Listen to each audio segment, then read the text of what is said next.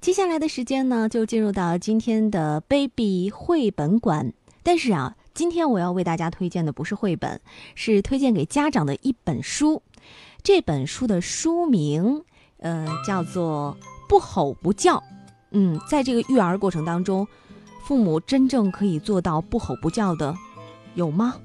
如果你不敢拍着胸脯，那么《不吼不叫》这本书就可以真正的帮助到你，在你面对任何育儿困境的时候，都可以从容的应对，不吼不叫，和孩子建立全面的合作关系。今天呢，做客我们直播间的这个嘉宾，我来给大家介绍一下，要隆重的推出我们的小飞老师，美国如何说孩子才会听 HTT 课程认证讲师，美国和平式教养法认证讲师，全球领导力培训二十强品牌全球认证讲师，有近一千小时情商沟通方面的培训经验，香港中文大学博士。下面我们就有请小飞老师。小飞老师，你好。哎，你好，那呃，收音机前的听众朋友们，大家好，非常有呃非常高兴有机会和大家在这个妈咪宝贝这个频道上相遇。嗯，非常高兴今天能和我们的小飞老师连线啊。今天我们要主推的是给家长的一本书，书名就是《不吼不叫》。嗯。嗯，我们对后面还有一个副标题啊，是如何平静的让孩子与父母合作。我想这可能也是爸爸妈妈们比较关注的一个话题。那是当然了，尤其是现在啊，都是以八零后父母为主了，对吧？八零后本来自己还是孩子呢，在教育孩子这个过程当中，哎，肯定会有一些急躁的情绪，对吧？哎，急躁的时候可能就会出现这种吼叫的这个现象，但是孩子他无法理解。那么，从父母，我们怎么样做到不吼不叫呢？今天我们就有请小飞老师给我们讲解一下，好吧？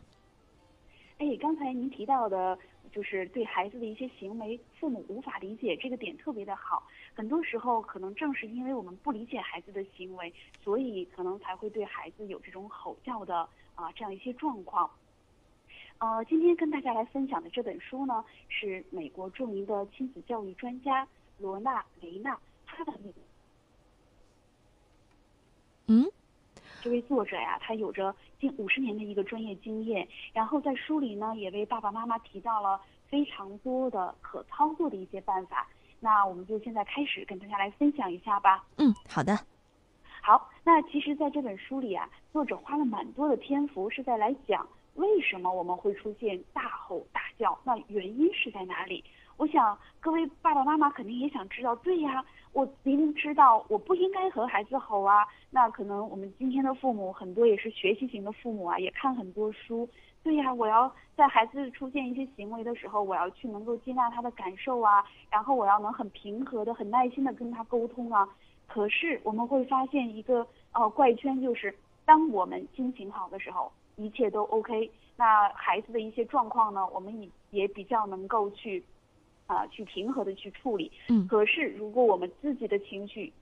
不好的话，那这些这个方法呀、道理呀学完了，可能就都丢到脑后边了。先吼出来再说，先这个把自己心里的不痛快这个吼出来，然后发泄出来，然后事后可能经常就会挺后悔的，觉得哎呀，其实也没什么好吼的。比如我之前在呃一个家长群里也问过很多父母说，哎，在什么情况下会跟孩子吼啊？然后这个妈妈们有很多的回答，最小的有一个是孩子五个月，他说每天早上孩子醒过来的时候就哭哭唧唧的，然后就。缠着那个老人，就一直一定要在老人身边，然后妈妈就会这个情绪就会上来，然后就可能会跟孩子吼。其实五个月的小朋友真的可能还不懂得什么沟通啊交流，他完全是一种自发的反应，而且早晨起床的时候正是迷迷糊糊的呢。我们大人可能早晨起床的时候，心情也不是特别的好，别人可能跟我们说什么，我们也比较不容易去听到。那其实，在书里面呢，作者花了很多篇幅是在讲，那到底是什么触发了我们会去吼叫？那那他提到了一个啊叫做情绪触发器这样一个啊词。那其实呢，每个人我们都会有一些情绪触发器的。可能大家想一想啊，自己跟孩子互动当中，比如说孩子啊一开始跟你哼哼唧唧的去抱怨一些事情，然后没完没了的，可能这个时候你就觉得特别烦，然后火腾的一下子就上来了。又比如说孩子可能写作业磨磨蹭蹭的，然后你提醒他好多次，然后孩子可能还是在哎东玩一下西弄一下，可能你的情绪又上来了。我们和家人也会有这种情况，比如说呀，看到这个家里另一半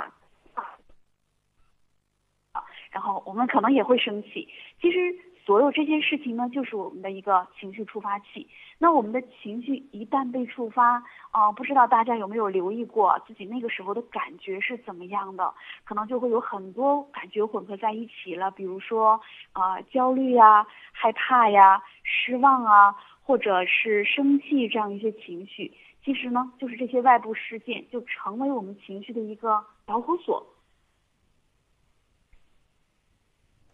嗯，好，那其实讲到情绪触发器啊，那除了情绪触发器呢，其实在我们情绪去产生的过程中，还有很重要的一个推手，那是什么呢？就是我们的想法。那很多时候啊。当我们看到一件事情，比如说我们看到这个另一半把这个袜子又扔在了地板上，也也不去管它，那这个是一个情绪触发器。这个时候我们可能会有不同的想法。如果我们脑子里这个时候盘旋的一个想法是说，我都跟他说了一百次了，让他把袜子这个脏袜子放到这个洗衣篮里，他根本就不在乎我的感受和要求。那我们很可能就觉得心。嗯，小飞老师，我们的信号可能不是特别好，您调整一下好吗？现在可以了吗？嗯，可以了。哎，好的，那好，我们就继续吧。那很可能我们除了愤怒啊，还会心里就觉得很委屈，因为啊，很多妈妈在家里都是在承担家里照顾孩子非常繁重的一些任务，所以这个情绪就上来了。最终的结果就是我们会跟另一半有一个情绪上的爆发。那很重要的一点啊，当我们如果想去啊看，想去实现说能够不吼不叫的跟孩子去沟通。很重要的第一步就是我们要能够找到自己的一个情绪触发器。那可能有三类的情绪触发器，呃，收音机前的爸爸妈妈们不妨可以来想一想自己的情绪触发器是在哪一类上。嗯，这个内部触发器啊，小飞老师，我们从这个三类触发器呃这一点开始讲起。刚才信号不是特别好，您从呃这三类分别都是哪三类呢？嗯，这三类触发器呢？一类就叫做内部触发器，这个通常都是我们自己的一些原因，比如说我们在工作上今天啊有非常多的工作，然后回到家的时候本身情绪就会很烦躁，或者是说哎呀最近这个压力特别大，非常焦虑，可能考虑小朋友呀要上什么幼儿园呐，上什么小学呀，就很焦虑的状况下，那很可能我们就因为一些事情就会被点着了，那这个叫做内部触发器。另外呢就是外部触发器。外部触发器分为两类了，一类是和孩子相关的，比如说孩子的某些行为会导致我们的一些情绪上的反应；还有呢，就是呃跟孩子无关的一些外部触发器，比如说啊回到家看到家里乱七八糟的，然后或者是说啊这个另一半本来答应按时回家，结果晚上又有一些安排呀或者是应酬，那这些原因就都会导致我们会对孩子去吼叫。所以很重要的一点呢，就是我们先能够对照自己日常生活中去出现吼叫的状况，去找到这些触发器。嗯，我们先找到这个自己发脾气的这个原因是吧？源头找到这个触发器，就是找到这个导火索啦。嗯，是什么原因导致我们会有情绪上的一个啊发作？嗯，那其实除了我们刚刚讲的这些触发器啊，特别是对于我们妈妈来说，还有。三个非常重要的原因会让我们就是跟孩子可能就吼起来了。第一个原因就是觉得孤立无援，因为我也接触很多妈妈，她们就是全职在家一个人，也没有什么帮手，然后一个人带孩子。其实每天生活圈子也非常小，有什么事儿呢？呃，也没个人商量，没个人交流，没有人倾诉。那所以这个长期的孤立无援，我们就会觉得。非常的无助的一种感觉，也会成为我们的一个触发器。那另外呢，对妈妈们来说，第二个非常重要的触发器，其实就是缺乏睡眠。可能呃，如果收音机前有这个小朋友还在两岁以内的，可能都会经历晚上起来喂夜奶呀，啊，甚至是小朋友一两岁的时候晚上有的时候会惊醒啊，然后我们要起来安慰他，帮助他重新入睡，所以就导致我们自己是睡眠不够的。我记得我自己在一孩子一岁多的时候，每天就是下午上班的时候，脑子就整个人是昏掉的，因为就是前一天晚上真的不够睡，所以就特别容易发脾气。好，那第三类呢，其实就是觉得我们有了孩子，然后很多的时间都是花在孩子的照顾上，那我们就会没有自己的时间，我们心里就会有一个声音在讲说，哎呀，我照顾了所有人，除了我自己，没有人来照顾我，没有人来帮我，所以这个也是妈妈们特别容易发脾气的一个原因。那。如果我们了解了这些原因，其实相应就会有一些办法了。比如说啊，针对第一个原因就是孤立无援，那我们其实现在有好多在微信上有这种妈妈群呐、父母学习群之类的，大家可以去选择加入一些比较好的群，或者是在小区里啊跟其他的妈妈多交流，这样呢我们的生活圈子就大了，然后呢会有一个交流倾诉的空间。那针对睡眠不足呢，其实我们要主动的可以去啊寻找家人的一个帮助，特别是我们的另一半，我们可以去跟他讲，哎，我们现在遇到这样的状况，那能够让夫妻两个人一起来去承担起照顾小宝宝的责任。那第三个呢，就是我们没有自己的时间这一个了。那其实关于这一点，我们仍然是需要家人的一个共同协助。很多时候，妈妈们会觉得说，哎呀，也会觉得，呃，养孩子是妈妈的主要职责，然后是觉得天经地义了。但是。呃，我们就会忽视了爸爸，或者是说家里如果有其他家庭成员，他们的重要的作用。所以，如果我们能够跟家庭成员做好沟通呢，比如说周末的时候，可以给自己一个单独的时间，出去可能啊跟好朋友、跟闺蜜啊去逛个街呀，或者是去做个瑜伽呀、喝杯茶呀，可能都会让我们就是能够像重新充电一样，然后我们的状态回来比较好呢，自然就心情会比较好，跟孩子在一起的时候也会更有耐心了。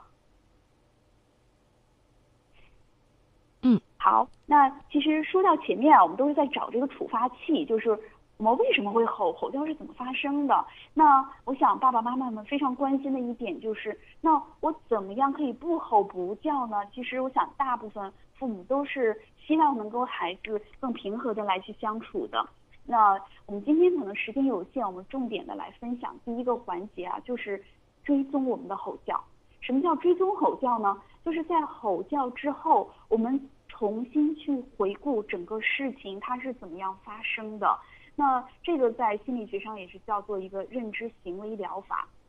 那这样一种疗法，其实它是说基于一个这样的理念，就是每个人啊都是具备认识自己的想法，然后呢，从而改变想法的一个力量呢。前提是我们要真的不带批判的，然后不带评判的。能够去观察自己，观察自己的想法，观察自己的情绪，然后呢，能够很这个平静的去追踪到自己的一个行为根源，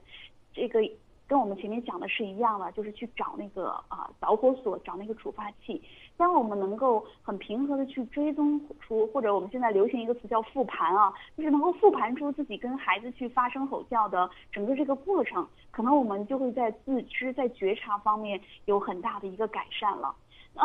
啊，我们这里举一个例子，这个例子呢就是来说明啊，我们怎么样去做一个不吼不叫的追踪。那这个例子呢，呃，是这样一个案例。呃，是一个两爸爸，爸爸呢，然后有一个两岁的女儿，那这个女儿非常的可爱，然后我们都知道啊，就是爸爸这个女儿的都说是女儿是爸爸的小情人，非常可爱的一个女孩子。但是呢，这个两岁小朋友大家可能会有经验，他吃饭的时候就经常会喜欢弄得乱七八糟的，有的时候可能还用手去那个碗里和一和啊，然后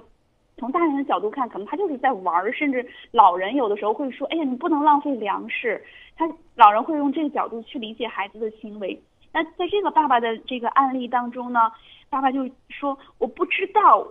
呃，他说我是知道的，我不应该因为女儿吃饭的时候弄得乱七八糟就跟他大吼大叫，但是真的在那一刻，那个怒火就从我的心里面就冒出来了。然后女儿平时特别的可爱，特别的有趣，然后爸爸就会觉得，哎呀，这种自己这样的一种反应也觉得很好像是蛮过的，然后就会觉得很焦躁不安，他就觉得每次都是这样，他都觉得自己要崩溃了，然后他甚至就开始怀疑说，因为我还有没有能力去做一个好的爸爸呢？尤其是当他听到自己非常大声音跟孩子去发脾气的时候，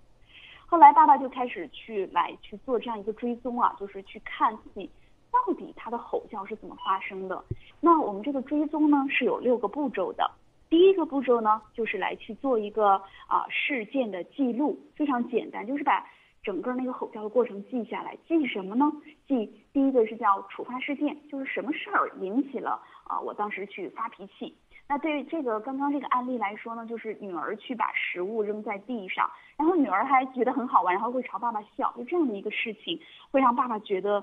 就是他的情绪就被点着了。第二个我们要记的是什么呢？是时间。这个时间呢，大家如果真的去记啊，可能就会发现，有的时候我们会有魔鬼时间的。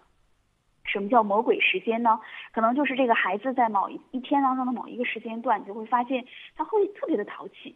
然后。啊，有的时候你会发现你的魔鬼时间可能就是早晨出门那会儿，因为早晨既要送小朋友上幼儿园，然后可能爸爸妈妈还要赶着出门上班，时间就非常紧张。然后这个时候小朋友如果有一些什么行为，比如说这个磨磨蹭蹭啊，或者穿衣服就半天都挑不定要穿哪件衣服啊，我们就会脾气非常的大。那还有的时候就是晚上睡觉了，这个也是经常我们容易和孩子发脾气的一个魔鬼时间。好，那我们说记录的第一个是触发的事件。第二个呢就是时间，第三个呢就是地点。那大家看到，其实我们就是在忠实的还原当时的一个场景。那地点呢很简单，就是我们是在什么时候、什么地方去跟孩子吼的？比如说是啊开车的时候，还是在厨房做饭的时候，或者是我们一进家门看到家里乱七八糟的时候，我们可能就会把那个情绪迁移到孩子身上，然后就跟孩子去吼了。那第二个步骤呢叫做记录我们的反应。这个反应呢。主要是指我们身体有什么反应。其实，如果大家去观察一下，当我们就是要开始怒火中烧，这个情绪上来的时候，我们身体是有反应的。比如说，有人会觉得，呃，他会做一些动作，就是把双臂抱在身体前面，就是很紧张的一个状况。又有人会觉得说嗓子特别干，然后会觉得可能胃还隐隐作痛。每个人会有不同的身体上的反应，所以我们可以把这个身体反应记下来。那对刚才我们案例里那个爸爸，他就发现他一把这个双臂交叉在胸前，这就是他要开始这个发脾气了。所以通过这样一种观察呢，他就会留意自己平时的一个状态，然后啊，一旦观察到自己有这样的一个身体反应，也会开始去提醒自己。因为有的时候，当这个发脾气成为一种习惯的时候，我们都不自知不自觉了，然后就整个那个发脾气好像就变成我们。就很自然的一个反应，一旦孩子出现那个状况，我们就会进入一个发脾气的状态，所以我们要回头来去观察。第二个，我们观察什么呢？就是观察啊我们的情绪。那这个时候我们的情绪是什么样子的？其实我不知道，呃，在呃收音机前的爸爸妈妈，我觉得至少在我的成长过程中，其实我都。没有去学习要如何去觉察我们的情绪，去了解我们的情绪。我想很多父母可能跟我的状况也是类似的。呃，我们其实对情绪的感知力是比较弱一点的，这个也需要我们多加观察，多加体会。那在这个过程中呢，啊，我们对情绪越能够觉察，其实我们越能够啊去更好的把握好我们的情绪。那在这个案例当中，爸爸的情绪显然就是生气、不耐烦这样一种情绪。那第三个呢，我们就要观察我们的想法了。我们前面在讲这个情绪爆发的过程当中呢，讲到除了触发器，还有我们的想法。那我们怎么想，是决定了我们是不是会爆发的，也是很重要的一环。那这个想法呢，爸爸当时就会想说，我永远都不能按时去上班，早晨总是被孩子搞得一团糟。那很显然啊，不管是这个爸爸还是任何其他人，当如果我们有这样想法的时候，我们肯定都会发脾气的。所以我们要想，就是把自己内心的那个对话，然后把它也够能够忠实的记录下来。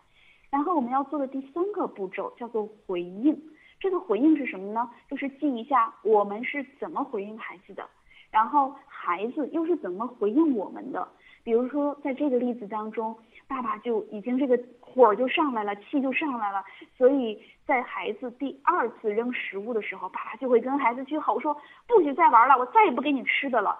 那我们就可以体会爸爸心中的那个怒火。那面对爸爸这样的吼叫，孩子会有什么反应呢？孩子很可能就是会哭，对吧？会被爸爸的这种呃很强的一个反应吓到了，所以孩子就会哭。好，那我们这个整个过程，我们都是在很忠实的在记录。再往后，我们还要再记录的第四点就是，那这个事情完了之后是什么样子？然后仍然是我们的感觉和孩子的感觉。那我想很多时候我们都会有经验，就是我们跟孩子吼完之后，我们的感觉就是很羞愧，觉得。我又没能控制好自己的情绪，然后又跟孩子发火了，然后孩子的感觉是什么呢？孩子可能会觉得很难过，然后他可能只是很好奇，觉得好玩，把这个食物扔在地上，因为对两岁多的小朋友嘛，正是他去探索的一个阶段，那孩子可能会有难过，然后。啊，孩子可能就是呃非常希望父母能给他一个拥抱，然后甚至大一点的孩子，我们可以跟他去做很多沟通的时候，我们甚至是说可以跟孩子做一些道歉，那这都是孩子的感受和他的一个需求。好，那我们再往下去记录什么呢？是去记录孩子的一个相关的气质。那气质这个可能呃展开又是一个很大的话题了。如果大家感兴趣呢，也给大家推荐一本书，就叫《发现孩子的啊天生气质》，里面对气质有详细的描述。那在这个例子里面呢，爸爸为什么有那么大的反应？其实也是跟他和孩子的一些气质是相关的。那爸爸就觉意识到，其实他是属于这种高敏感的。然后呢，他是非常希望一切都有规律的啊，井井有条的。所以当孩子看到孩子把一切弄得乱七八糟，然后甚至扔食物的时候，爸爸就会有强烈的一个反应。那同时呢，他会觉得孩子早上吃饭这个事情完全不在他的一个呃期望的一个状况当中。如果不能事情不按照期望发生呢，爸爸就会觉得情绪就啊容易被激化了。那同时呢，孩子是什么呢？孩子，呃，他是这种啊。非常固执的，他的性格里非常固执，所以爸爸第一次叫他停，然后其实他就不会去停下来，所以他还会做同样的事情，而且同时这个孩子还是适应能力比较弱的。这个是讲什么？就是从一个场景转换到另一个场景，对孩子来说并不是一件很容易的事情。所以爸爸叫第一次的时候，他由于他的固执和适应力弱，他很可能就没有办法去停下来，然后转到下一个场景中。那这个时候呢？其实孩子他还是在尝试新事物，然后他觉得很好玩儿。那像爸爸一样，当他不开心的时候，他还会有情绪反应，所以就变成爸爸一吼，然后孩子可能就哭了，然后哇哇大哭啊，然后啊，甚至还有一些这个呃其他的一些破坏性行为。那这其实，在某种程度上，反过来又激发了爸爸的一个反应。好，那我们讲完孩子的气质呢，最后一步就是啊，做一个评估。那这个评估是什么呢？如果在当时那个状况下，我们不用吼叫的方式，我们不讲那样的话，我们还可以做什么？那其实当我们平静的时候，是可以去做这样一个事后的评估呢。可能我们就会觉得说，也许我先离开那个现场，先冷静一下，然后呃再来和孩子进行互动。其实大家会发现，当我们真的去做这样一个追踪的时候，其实蛮有压力的。因为我们就是看到了我们吼叫背后的真相，然后这个吼叫是怎么发生的。如果有压力呢，啊，没办没关系，我们可以就选一个步骤来做，然后感觉好的时候呢，再慢慢增加步骤。那我们知道吼叫的模式不是一天建立起来的，那当我们去改变吼叫方法的时候呢，也不会是一天我们就可以说啊，我明天我第二天我就可以跟孩子不吼了，也不是这样子的，所以也是有一个过程的。那今天呢，我们其实重点就是帮助大家去啊，利用这样一个追踪，去找到自己的导火索，从而能够更加对孩子情绪这儿更自知、更自觉。那之后呢，啊，大家如果有兴趣，可以在我们的书里还有很多方法，就是真的我们又想对孩子吼的时候，我们可以怎么做？那啊，雷娜在她的书中呢也提到叫做不吼不叫的 A B C D E 的一个啊方法，那大家可以在那个书中找到很多实操性的方法，但是前提是，就像我刚刚最初有讲的方法啊，很多时候我们会觉得我们心情好方法就好，心情不好我们就会觉得方法不好用，所以很重要还是能够先调整我们自己的状态，所以也是啊为什么追踪我们的吼叫非常重要，我们觉得这个是啊不吼不叫能够做到的。第一个步骤，呃，那其实，在这个短短的分享最后呢，啊，非常想送给大家一句话。这句话呢，是劳拉马卡姆博士他来他讲的，就是我们不需要成为完美的父母，我可以在不伤害人的情况下表达我们的愤怒。那我们每个人其实都不完美，都会有情绪爆发的时候。重要的是，我们可以用不伤害孩子，然后推而广之，我们是不伤害家人的方式去表达我们这种情绪，从而呢，能够给孩子也树立了一个非常好的榜样。因为孩子知道了，当他有情绪的时候，他可以怎么做。特别是对六七岁的小朋友，我们父母的这种榜样啊，这种模范的力量是非常大的啊！希望呢，今天通过这样一个短短的分享，可以让啊爸爸妈妈们在下一次又想吼孩子的时候，先摁一个暂停键，然后想一下，冷静一下。那平时呢，也能够有更好的对自己情绪的一个啊认知和追踪。我们能够最终学会对孩子行为是做一个理性的回应。而不是一个本能的反应。也希望收音机前的爸爸妈妈们都能用更平和的方式跟孩子建立良好的互动。嗯，好的，非常感谢我们的小飞老师。相信啊，今天您分享的这本书，我们收音机前的家长们已经从中汲取到了自己需要的那份营养。好的，再次来感谢一下小飞老师，以后有机会我们再连线了，再见。好，非常感谢，谢谢。